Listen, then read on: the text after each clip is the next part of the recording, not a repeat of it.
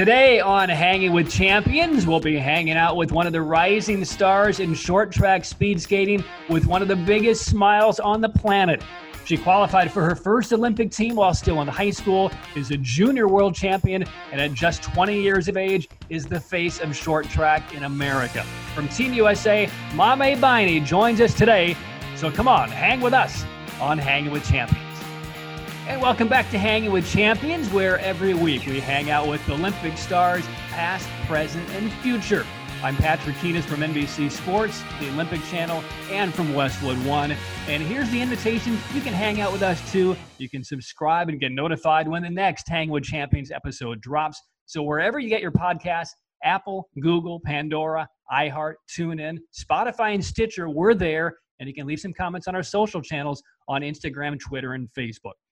So today, let's hop straight onto the ice and welcome in one of the fastest short track speed skaters in the world.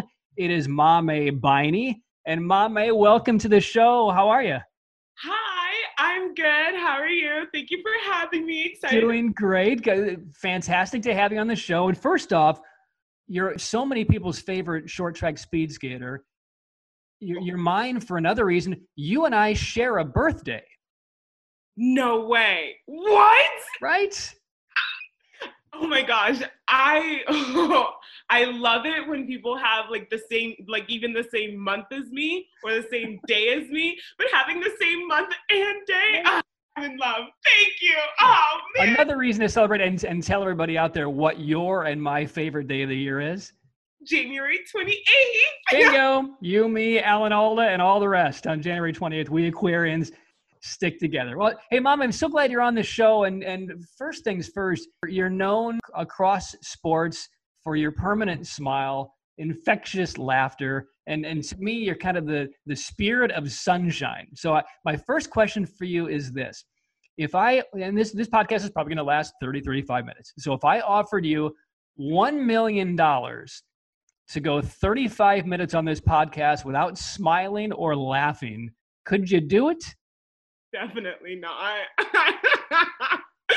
100% not. Like a million dollars is a lot of money. 100%. Like I get happy if I have five dollars, but oh man, I don't. I don't think so. so, so where, where did your just effervescence for life? Where, where did it come from? Is it is it you? Is it the friends you've surrounded yourself with? Is it your father? What is it? Yeah, I think it's um for sure has to like my dad um definitely like influenced me to like be more um, happy and like have a very like joyous and grateful um like outlook in life for sure. Um but i also think like it um like how do i say this? Like my friends for sure influenced me because i because for me i pick my friends who I feel like I'm they're exactly like me. Like if they're exactly like me, then we are best friends 100% because I don't know, I just like don't really like it if I have a person in my life who's like super down all the time or just like is angry at the world, you know, and I understand if like you have a day or so that you like i mean you can't be happy all the time. Completely understand that but if that's like your outlook in life every single day 24 hours a day i just ugh, no thank you. I can't. But um yeah my dad for sure like helped me get in like get into that like um very like i said very grateful outlook in life because even though he's a serious per- like my dad is a very serious person. Like he i don't know. He like like whenever i like try to tell him jokes like he just goes into like a little like lecture that's like oh you can't tell jokes. Like this is not a joking matter. Well, i'm like but it is. We got it we gotta like joke off about things you know? But um other than that like when but the thing is like when my dad like tell when my dad tells a joke to me like I, I don't know. It's just it's just great. Like I, I love it. But yeah, I don't know. I've just I've just always had this, and I think it started. I think I started to notice it, notice it a little bit more um, when I was around like the age of like 12 to 14. Um, mainly because I was just going through like a rough patch with my coaches back in um, the East Coast, and they were like not treating me right. But I had to like come out with something instead of like crying all the time. I had to like I don't know. I was just like, I can't do this all the time. It is a much better option. Sorry? It's a much better option. Yeah. I just kept it, and I was like, "Oh, I like this." so, so, Mame, when your friends are having a really crappy day, are you the person they call to turn things around? Are you on speed dial for them?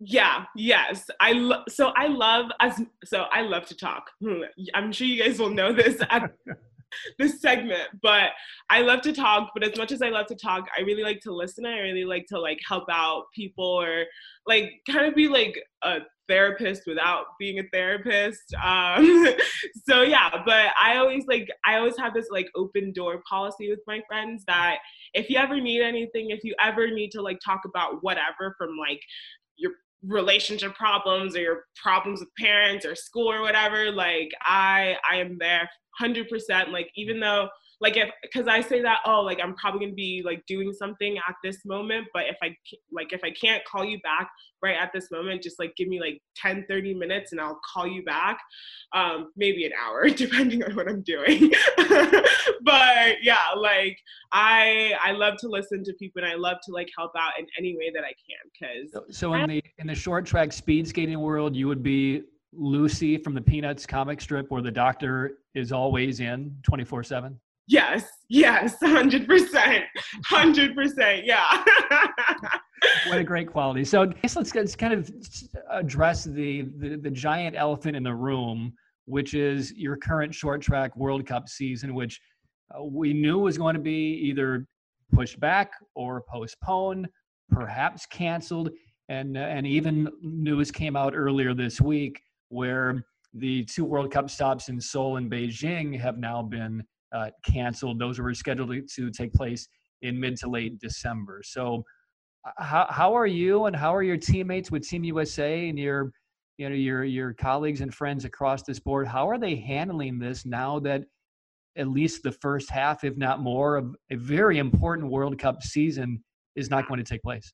Yeah. Oh man, it it was really for me i was kind of just like i don't know i just had like i was like okay this is like also kind of a good good time to do it so that i personally like i i'm trying to be more selfish in a way because for me anyway anyway um, um but i was just like oh like this is gonna be like a good thing because now i have the moment or the opportunity opportunity to get stronger and uh, places I just feel like I wasn't very strong in, or work on like my starts, for example, or whatever, all this stuff. But then on the flip side, like obviously it was like pretty bad and like devastating because um, this is this is a very important season because like next season is the Olympic season or the Olympic season. Is it Olympic season? Yes. Mm-hmm. Yeah. yeah. yeah. So it's, it's COVID brain right there, Mame. yeah, exactly. And so, in order to qualify for the Olympic season, we need this season in order to rack up points and stuff. And like, we already don't have the first four World Cups. And like, it's just like, no, literally, no one knows what's to happen because we I, I was talking to like other people outside of the us and we were all just kind of saying like the same thing which is like we don't really know what we're training for right now. Like are we training for um january? Are we training for february? Are we training for the next um season? Because like what if like something uh, like happens in january and they're like oh yeah this is to be canceled too. Like are we not to have a season in general this season um so yeah um but like as far as like our teammates, like we, I feel like we all kind of just like subconsciously knew that it wasn't like the, the ISU was to cancel um, the Asia World Cups because um, we just heard like from the grapevine that one korea was like doing mandatory tests for two weeks or like yeah for two weeks and we had to be quarantined for two weeks and it would just been like a lot and then china obviously like had like their own little problems going on so we were just like we don't know what's going on so they're probably gonna um, cancel it but yeah like it's devastating but at the same time i just I'm trying to like take um, the optimistic road and say, okay, yeah, like this is um, a time to like go on and try to figure out what I need to figure out and like what I need to um, work on to be be- the best at the 2022 Olympics. hopefully. So for, for athletes, and, and we know that the the uh, Tokyo Summer Games have been postponed by a year. Hopefully, they take place next July. Uh, regardless of sport, you guys are all training to put yourselves in peak athletic and competition um, a, standpoint um, whenever your season rolls around, or especially when you're getting into an Olympic year, which for swimmers and for track and field athletes was this summer. So for all of those athletes, including the short track speed skaters, you brought up a, a, a, a, great point. What what are you training for? Does the training change now because suddenly there are three or four more months or more yeah. of of non competition period for you? Yeah. Knowing that the winter games, should they take place in Beijing in 2022, are to to maybe the layman, uh, you know, they're a good year and a half away, but to the athlete, they're right around the corner. Yeah, yeah, it's it's crazy how like 2018, two years ago, was when the 2018 games was happening, and now in tw- like in two years now we have like the 2022 games. So like time just goes by super quickly um, and i just like don't i feel like people just like don't understand especially if you're an athlete how fast it goes um, but yeah, like going back to your question, um, we so I've noticed that for like our training um, schedule, like we just have a lot of volume going in. Like we're just doing laps upon laps upon laps, and it just kind of like um, I don't know if like this is what Wilma is like trying to do, but I just feel like it's more of like a summer training, but like for extended period of time, which I think is like cool and great. Like more time, or we have more time to like build and get stronger, which I'm completely like good for. Um, but yeah, like it, it's it's it's hard. I mean, is, is it hard because you don't know when the payoff is going to come? I mean, mentally, is that the biggest obstacle outside of the training and the extension of that? But is it is it just knowing I don't know when our first event is going to be?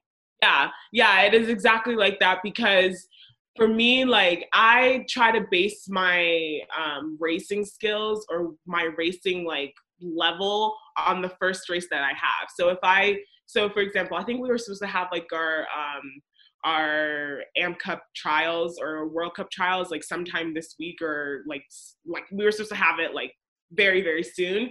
And for me, I've been like, okay, I did well or I didn't do well this race, so I need to figure out what I need to do for the next one. But because we have this month or this few months of like not racing at all, um, that just is kind of like and then we go into our first race um, probably like sometime in January or February. Like, I don't know. I just feel like I'm not going to be able to figure out where I'm at fast enough in order to like get to where I want to be, if that makes any sense. Because like that time is already wasted, or not wasted, but like we didn't have enough time to figure out what we needed to work on from like October to December, and then now that we have, um, we're probably going to be having uh, competitions in January, it's just going to be a little too late for me, and I'm it's, it's just going to be hard, and I need to figure out how to like balance myself. I, I know you're not a big college football fan, but back in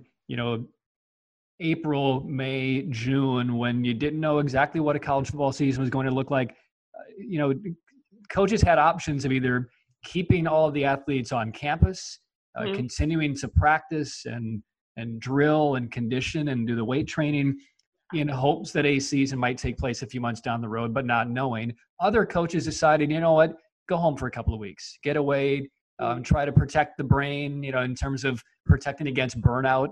Um, yeah. Is, is that is that an option for you and the team, or is it still so ambiguous that they want to make sure that the team stays together and stays decently in shape, decently mentally sharp, in yeah. case things do turn positive in January. So that so um this season is like the first season that Will has implemented that like almost every month or not every almost every month but every month at the end of the month you'll take like a five-ish day break so right now we're on our break right now and we actually go back tomorrow uh, thursday for um, our for like our regular like skating schedule. Um, but yeah, so but like for example, like last season, it was just like day in day out training all day 24 7 all that stuff and i just think that will like notice that because all of the athletes were just like super burnt out and like because like obviously like we all like love each other and we all are there for each other as like teammates and friends and stuff but like I'm sure like you get t- I would get tired if like my brother or something was here at 24/7 just like on me all the time. Um and like I would need a break from him. And like that's the same thing with us on the on the US team. Like as much as we love each other I'm sure we don't want to see each other every single day. Like we get out because we already we already like had enough of each other.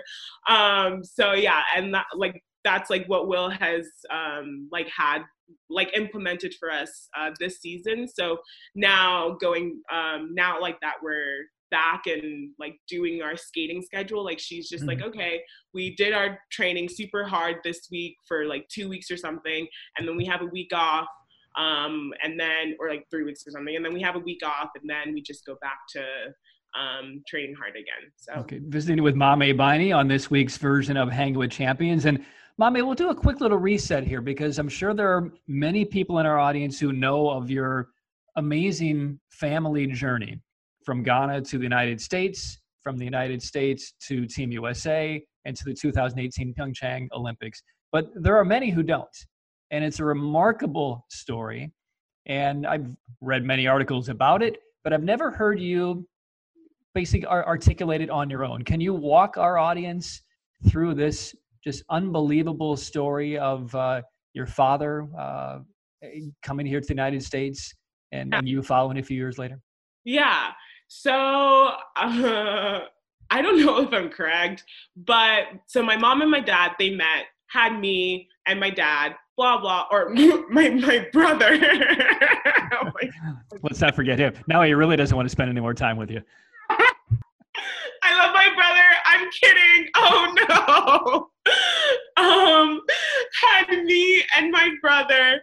And then my dad wanted to come to the US to like get like a better life and all that and like get ready for get ready for I'm pretty sure he wanted me and my like my family to come and like visit or like stay here. But unfortunately my mother wanted to stay in Ghana and like because she has her own business in Ghana, like a hairdressing business. So she wanted to stay there and be um, a businesswoman. So good on her for doing that. Um, but yeah, so unfortunately, like my my parents like were on two different pages, and so my dad came to America and like started a life here. Um, and I think, and so he started working for Maximus um, for, and he's still with them and uh, and so when I was like five years old, my dad. So like I think I like talked to my dad, and I like wanted to come and visit my dad, and so I came here with my, one of my dad's friends, and so me and her were on the plane together, and I I like she told me that I was just like restless, like I would like move all the time, like no. I was that child on the plane. That doesn't sound anything like you, Mame. and and and she said that I had like a like a bottle of Sprite or something, and it was just like game over. She was just like, "Oh my god." so yeah, yeah. um, so after that, like I um, I met my dad, and me and my dad like we met, and it was great. And I think I was here for like a week or so, and he and then like we went to a JC Penney. We went to a JC Penney in Maryland and he told me that I was like amazed. Like the that emoji with the stars on the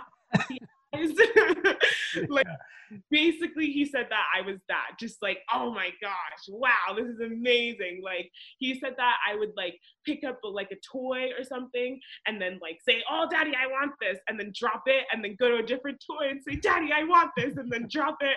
And then it's like a little cycle and he was just like oh my gosh like what is going on with this child?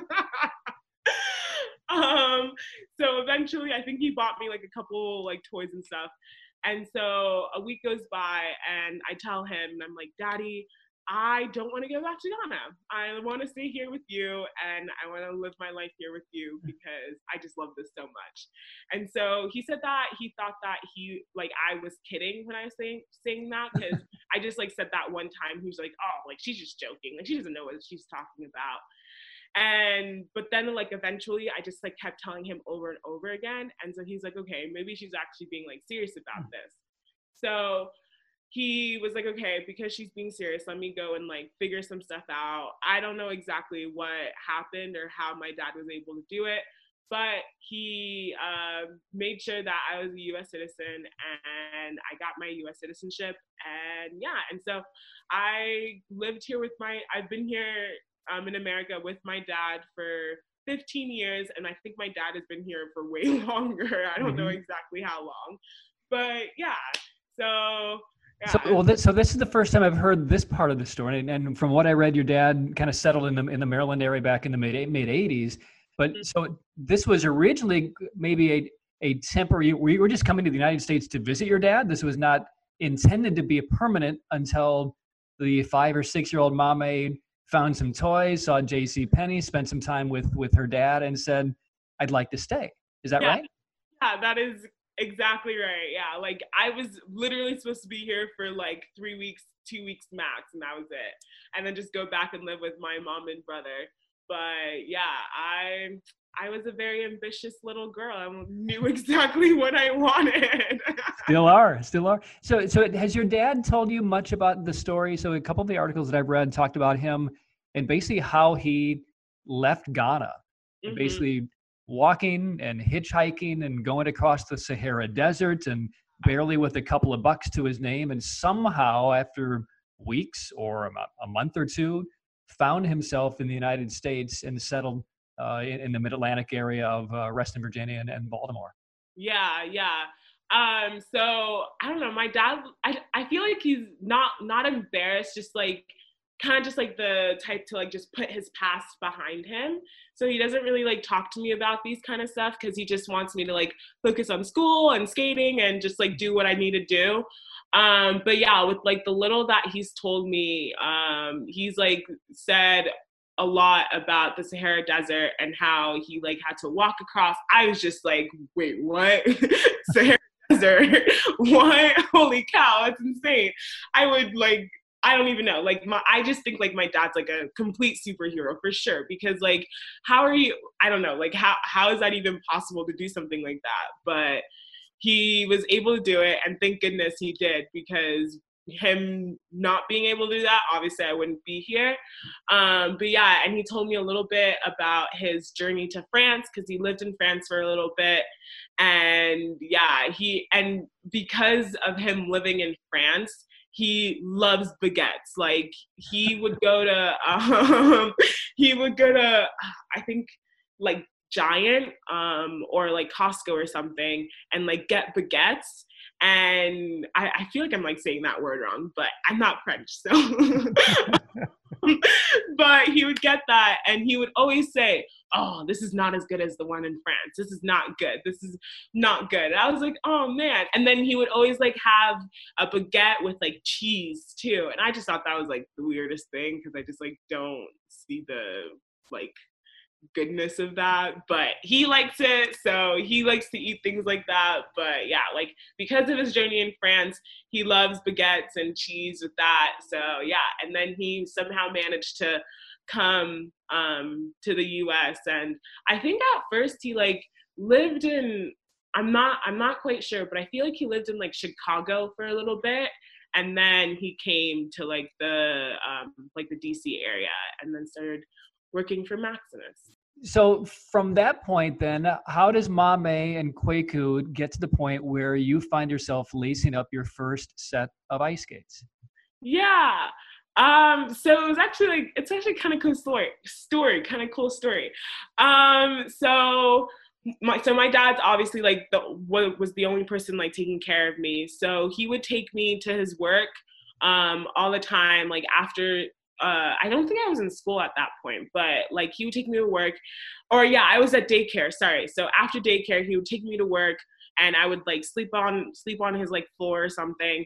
And one day he just like decided to drive. So Maximus is like Maximus is like in Reston, um, and like if you just like go straight, uh, if you leave Maximus and just go straight, then there's like an ice rink. Um, there's like a McDonald's and then like an ice rink and then there's like a post office, blah blah. So he just like decided to go straight that day instead of going home. And we saw a sign that said "Learn to skate," and this is for figure skating. And I was in the back seat, don't know what I was doing, probably just like amazed at the world at this point. And he was just like, "Oh, do you want to do you want to do this? Do you want to do this like learn to skate program thing?" And I was like, "Okay, yeah, sure, why not? I don't know anything about it, but yeah, okay, let's let's go." And so we went and my dad like I I got my skates on, my first like public figure skates on. And so my dad would always tell me that the first time I got on ice, he was super scared because he would have he thought that I would like fall and like bust my head open or something because apparently I was just like flying and just going like all out, didn't care about anything. I was just like, oh, this is so fun. um, and so yeah, so I and so we started me and my dad, or my dad signed me up for figure skating lessons, and yeah, and then I just started figure skating for about like six months, and mm-hmm. yeah, and yeah. and so, so, so speed has always been in Mame Biney's DNA, right? Whether it's uh, figure skating, short track as a six-year-old, and certainly short track now as an almost twenty-one-year-old yeah yeah yeah. Speed has always been in my dna like is that one of the reasons why you switched from figure skating to short track? Was because almost kind of they they, they couldn't harness all the speed and energy that you possessed when you were trying to figure skate? Yeah yeah that's, that's basically it. Um, so our my figure skating coach um, back in Reston was actually a speed skating coach too, uh, who did the who was a coach for the DC Ice program in DC. And she like talked to my dad and just like, oh, your daughter is going a little too fast figure skating. Um, she should try speed skating. and so my dad was like, oh, okay, I don't know that's I've never heard of that sport before, but yeah, let's go for it. So so the coach said, Hey, so uh Kwaku, your daughter is a, a danger to the other kids on the ice because she's spinning and and uh, skating so fast. We're gonna need to put her a different rink, right, where she can just go 100 miles an hour, something like that. Yeah, yeah, yeah. That's that's exactly how the conversation. well, so so now let's uh, let, let's fast forward a little bit because um, what what a, what a life you've led. So born in Ghana, moved to the United States, decided to stay when you were very very young. Now pick up a couple of different sports, and then now let's go into like your your middle teenage years because now you're forced to kind of not live on your own again, but you moved again to Utah with a host family so that yeah. you could be you know right at the you know the headquarters and the training center for US speed skating. So now your dad is still back in Virginia, you're in Utah and you're you know a, a year or so out from making the national team and, and qualifying for the Olympics. Can you yeah. how hard was it again to leave the man you just said is your superhero and your inspiration to move to Utah to to train for now an Olympic dream? Yeah, so that conversation, like I think that conversation lasted probably like five hours in like oh, not not like in one sitting, but like spread out throughout the um like the weeks or a month or so that we had to figure out what what I needed to do um, because I was in high school. I think I was like a, I was going into my senior year of high school, and I so I wanted to stay, bec- or I kind of wanted to like stay because I had um, obviously my friends, but also that so in um, in South Lakes, which is my high school, uh, they had two two diplomas. They had the standard diploma and they had the advanced diploma. And the standard diploma, you just have to take like I don't know, like you, it's like 20 credits or something, and then you graduate, and then the standard diploma or the advanced diploma had like 24 or something credits, and then you would graduate. And like obviously, because I'm like thinking about college, I was just like, you know, I kind of want to do the advanced diploma, but I had to take more classes in order to do the advanced diploma and like actually stay there. Um, and then if I took the advanced diploma, I would only have to take two more classes, and then I would be finished with high school. Um, so that was one of the conversations that I had with my dad because he was just like, so like which diploma do you want to do? Do you want to do advanced or do you want to do standard? And also like how because there's also I don't remember what the exact like problem was, but um, I we talked to my counselor about it too, and like just basically had to go through like the government and the law in order for me to like be considered as like an adult to make my own decisions. But my dad was just like, yeah, I just think like this is like too much. So no, we'll just we'll just figure out what you need to do. Um, so yeah, we figured out that like in order for me to like be the Olympian that I wanted to be or like go to the Olympics just in general, um, I needed to come to um, Salt Lake and like join the national team and just like skate under Anthony um, with the national team girls too. Um, so yeah, it was a pretty hard, difficult des- decision to make too because like obviously I didn't, so I didn't really know anyone in Salt Lake um i only knew like maybe like one or two skaters because they were from my from the dominion team. But other than that i didn't really know anyone and my dad didn't really know anyone. But fortunately um a few months ago there was this family the sorensen family who had a daughter named abby um, who came to dominion and skated with us.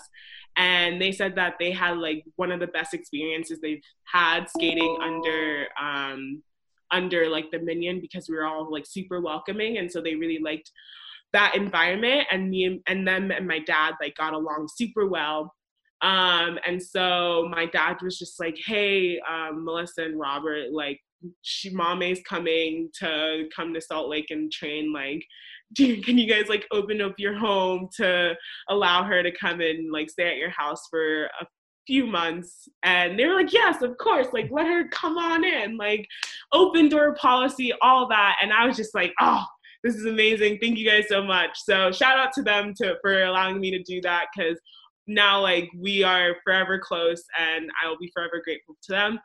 Um but yeah like it was definitely a hard decision to make but at the same time i was like pretty excited because i was like oh man like i get to like get out of the world or get out into the new this new world and like go live on my own or not on my own but with like new family and stuff. So it was just i don't know i was just excited but also kind of just like ah oh, i'll be leaving my friends and my dad. Um and yeah but I think it was a good decision to make. so, so, no more than maybe a little over a year later, you're at the Olympic trials your yeah. dad is in the audience. The, the the crowd is whipped into a frenzy because they're the, we were already seeing on the on the national level kind of mame mania. I mean, it was the story, it was the name, it was this huge support from such a loving, proud father who would whip everybody into a frenzy.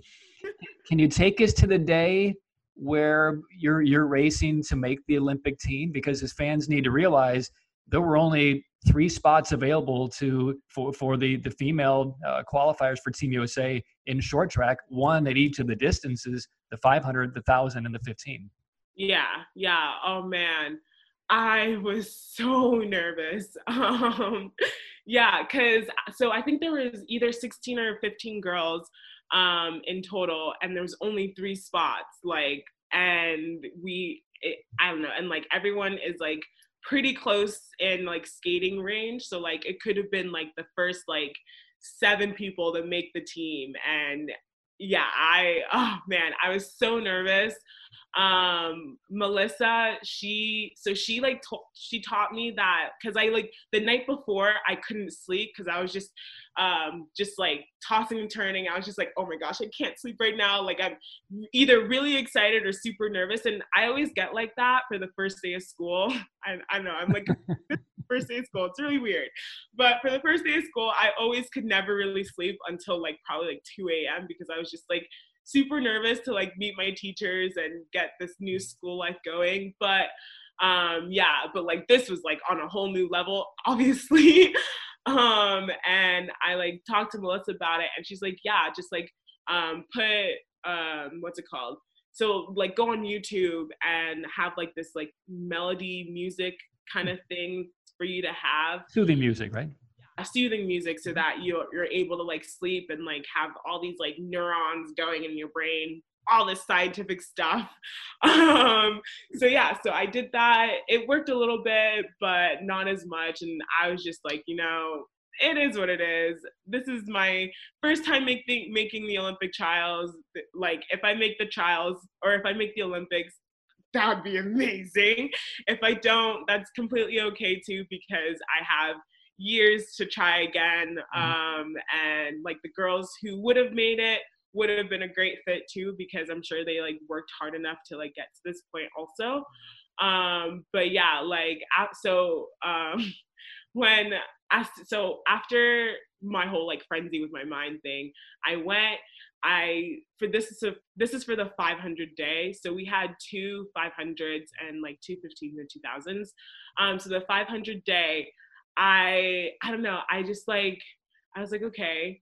I know that I have like one of the fastest 500s in the country right now and i just need to skate like that's all i need to do just skate and don't fall and just go um so the first 500 i went i went all out and i so like for me i need to like that's like the other another thing that I need to be that I need to work on is just like to be aware of people if like they're behind me or if they're not um, to figure out if I need to block or not. So this whole time I was thinking that like Jessica Smith or Lana was behind me or Kristen. Um, I just thought that, that they were behind me. I was just like, oh my gosh, like I just need to like stay on my feet and go, go, go. And then when I stopped, I was like, oh, they were they were kind of there. They they were it's fine, you know. But I made I I got point I got enough points to like make it to the next step to see if I can like make it make it to the actual games and like have like a spot. And so after so then like break we had like a break and then it was like the next 500 um like 500 number 2 and yeah i i was just like if i just do it again if i just go the same exact speed the same exact um like like rhythm and everything just like stay exactly the same i i got it. I have it in the bag. I just need to go. Um and so i did. And i didn't realize that i made the team until like i went around the second time or around the um, rink, like after my resting, after I was done, I went around the rink, and Anthony like stretched out his hand and gave me a high five, and I was just like, oh, I made the team. Oh my. and so I was cheering, and I was like, oh my gosh. wow, this is amazing. And then I fell and I was like, oh, this is embarrassing. this is so embarrassing. Like, why would I do this to myself? And a cliffhanger of sorts as we wrap up part one of Hanging with Champions with Team USA Olympian short track speed skater Mame Biney. Next time, we'll hear about what it was like for Mame to immediately become one of the marquee faces of Team USA that was heading to Pyeongchang at just 18 years of age, how Mame dealt with the immense global pressure, her Olympic future, and who she thinks has the best laughs of any Olympian athletes. That's all next time on part two of Hang with Champions with Olympic short tracker Mame Biney. And as a reminder, you can hang out with us too. Subscribe and get notified when the next Hang with Champions episode drops, wherever you get your podcasts, whether that's Apple Podcasts, Google Podcasts, Pandora, iHeart, TuneIn, Spotify, and Stitcher. And you can also find us on our social channels Instagram, Twitter, and Facebook. We would love to hear your thoughts and your comments. So for Mame and our entire crew, I'm Patrick Keenis. Thanks to all of you for hanging with us on Hanging with Champions.